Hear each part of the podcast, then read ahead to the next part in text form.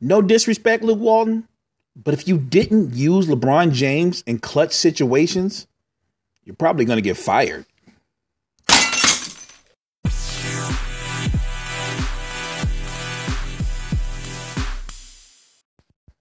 Before I jump into the NBA, guys, don't forget big game in the NFL tonight, Thursday night football. The undefeated Rams 3 0, Jared Goff, Todd Gurley and company versus Kirk Cousins, Stefon Diggs, and the Minnesota Vikings.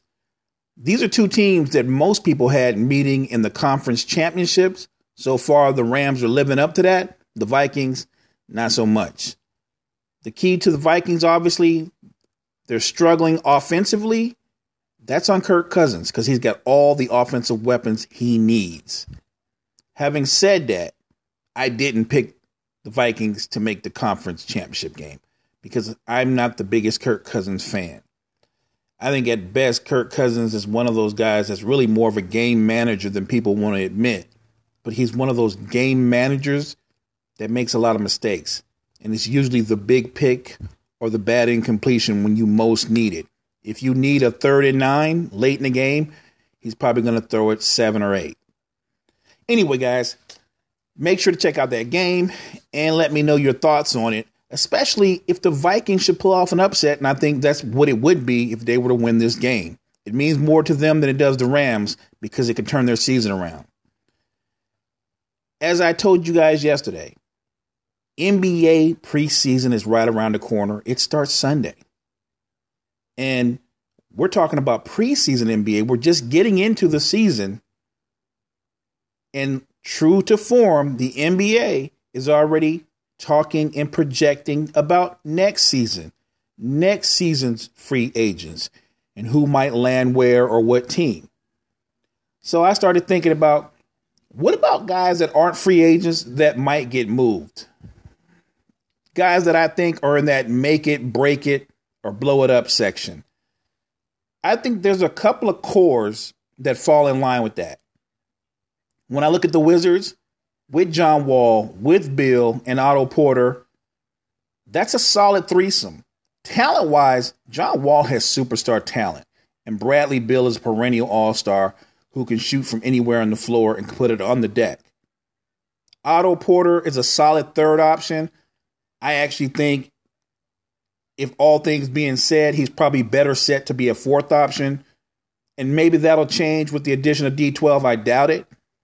But with the addition of D12 and Austin Rivers, along with Jeff Green, who's proven himself to be better as a rotation player rather than a starter, I think these acquisitions, along with the core they already have, obviously the Wizards are all in. And I think that anything less than a deep playoff run, and they're going to blow this up.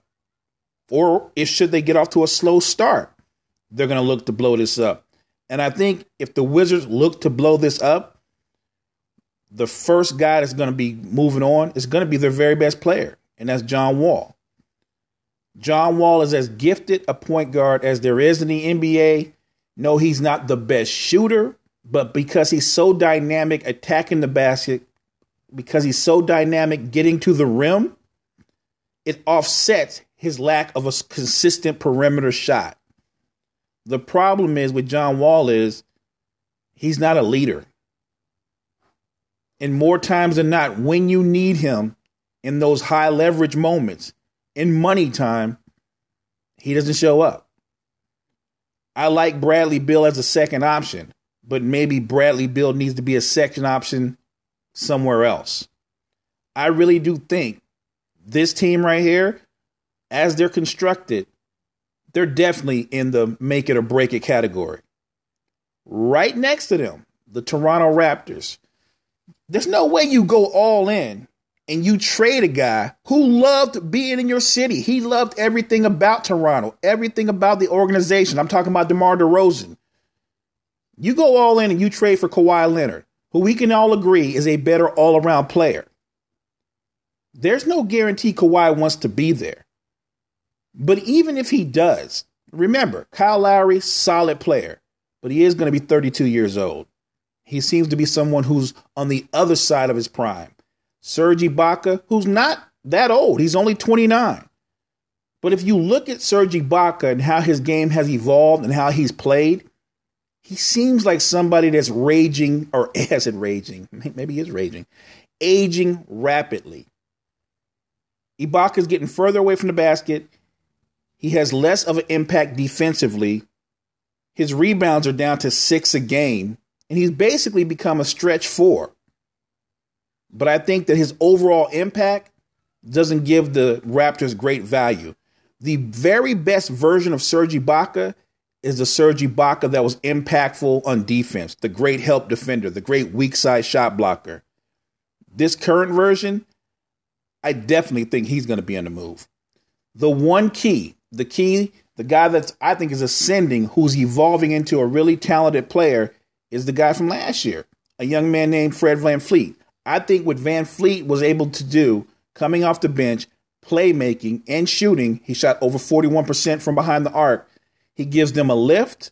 I think he's the key because if he can build off of his rookie season, he might be the key along with what we see from a Kawhi Leonard. Remember, Kawhi's the mystery. We know what Lowry's going to do. We know what Ibaka's going to do.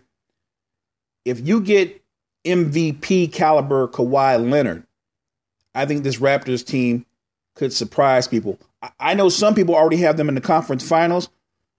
I'm not doing that because I don't know what version of Kawhi you're going to see. I also don't know if Lowry and Ibaka are going to continue to look like they're fading in terms of their overall production. Again, I think Toronto's definitely in the make it or break it category. The third team I have in make it or break it, and I know a lot of people disagree with me because they finished third in the West last year, Portland Trailblazers. CJ McCollum, great, great two guard, shoots from range, can put it on the deck. He's very similar. His skill set is very similar to Bradley Beal's. Damian Lillard is as dynamic a player as there is in an NBA, big shot maker and taker, never lacks for confidence. Love Damian Lillard. But once you get past those two guards, they have a solid center who's only 23 years old when you look at Nurkic. Nurkic is only 23. He gave you 14 and 9 last year. I think for them to repeat, to get back to the third seed, his game has to elevate. You have to get more from Nurkic. I think 14 and 9 has to become 18 and 12. And he has to be more of a force defensively. But when your fourth and fifth best players are Aminu and Evan Turner, and the addition of LeBron James into the Western Conference, not to mention the ascending, and I keep calling them ascending because they are that young core in Denver, along with Utah with Donovan Mitchell and Rudy Gobert. I think the Blazers take a step back, and at some point, they're going to have to break up that team. No one wants to give up Damian Lillard. You might have to give up CJ McCollum. As far as individual players who could be on the move, I think all of these guys are candidates. Eric Bledsoe, Milwaukee, talented player. He could be an elite two way player if he ever locked in and was consistent. The problem is, we're years into his career, and consistent is not really in his DNA. Kemba Walker, he's kind of in that Kyrie, Damian Lillard mode. Can break you down off the dribble, can shoot with range, can finish around the basket but I would say he's a lesser version of both of them. I think Kemba's a talent, but I don't think Kemba on a title contender is your first or second best player. I think at some point, Michael Jordan and the brain trust at Charlotte have to make the, the hard choice. It's a tough choice because Kemba actually wants to be there, but for them to actually get better and actually do a legitimate rebuild, they're going to have to move him. Reggie Jackson in Detroit.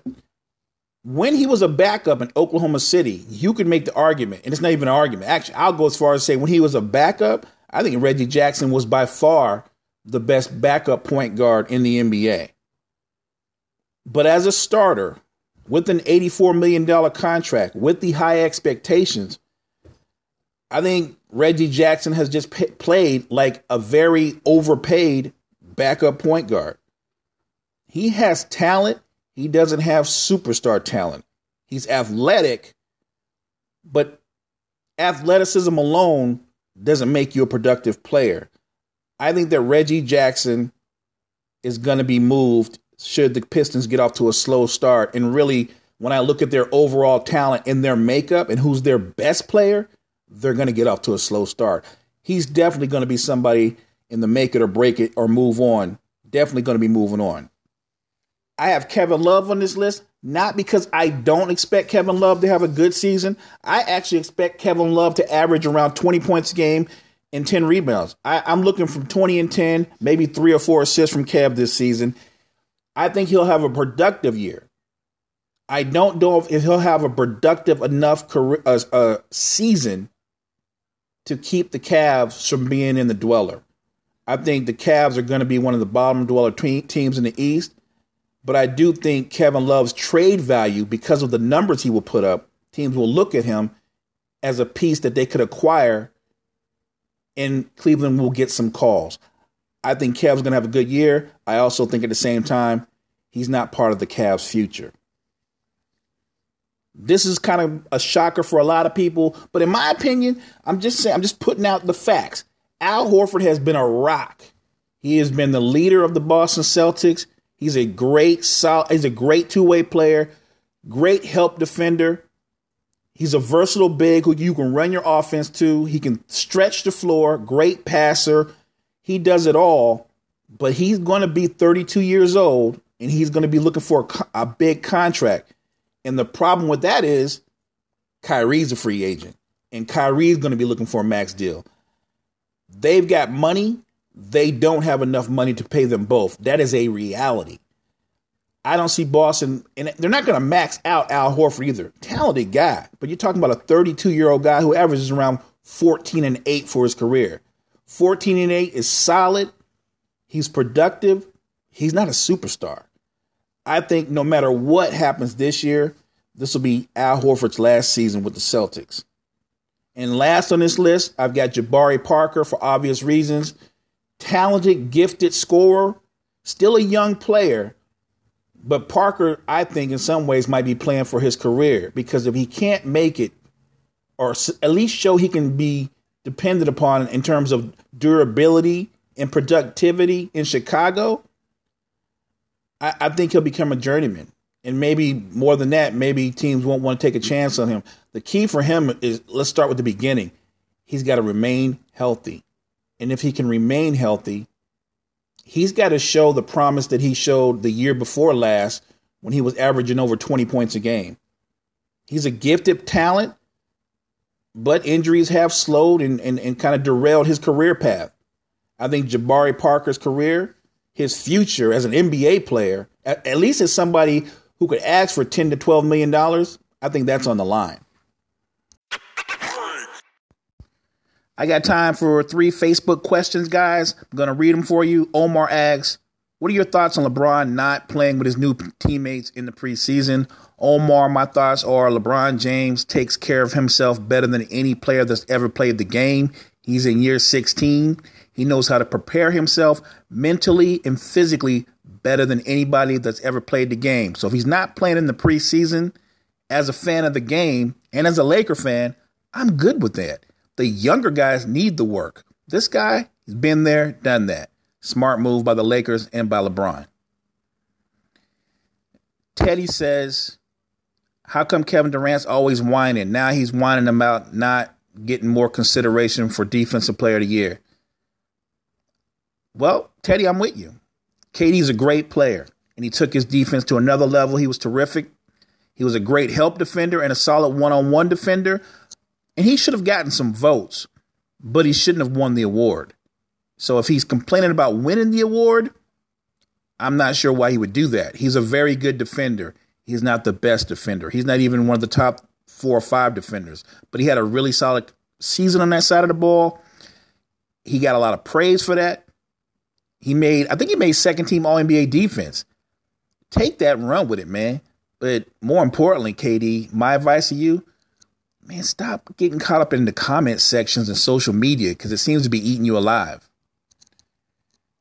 Bethany, I hope I'm getting his right his name right. I don't want to tear it up. Bethany asks, "What are your thoughts on Bill Cosby?" This is a serious subject. My thoughts are real simple, Bethany. If you are convicted of such a heinous crime like he was convicted of, then you deserve to to serve time like any other criminal that was convicted of that crime. Point blank. Hey guys, we're to get into my top 20 NBA free agents for 2019. We'll talk about the football game tomorrow, and I'll make some picks on the NFL for the weekend. It's the Cypher next time.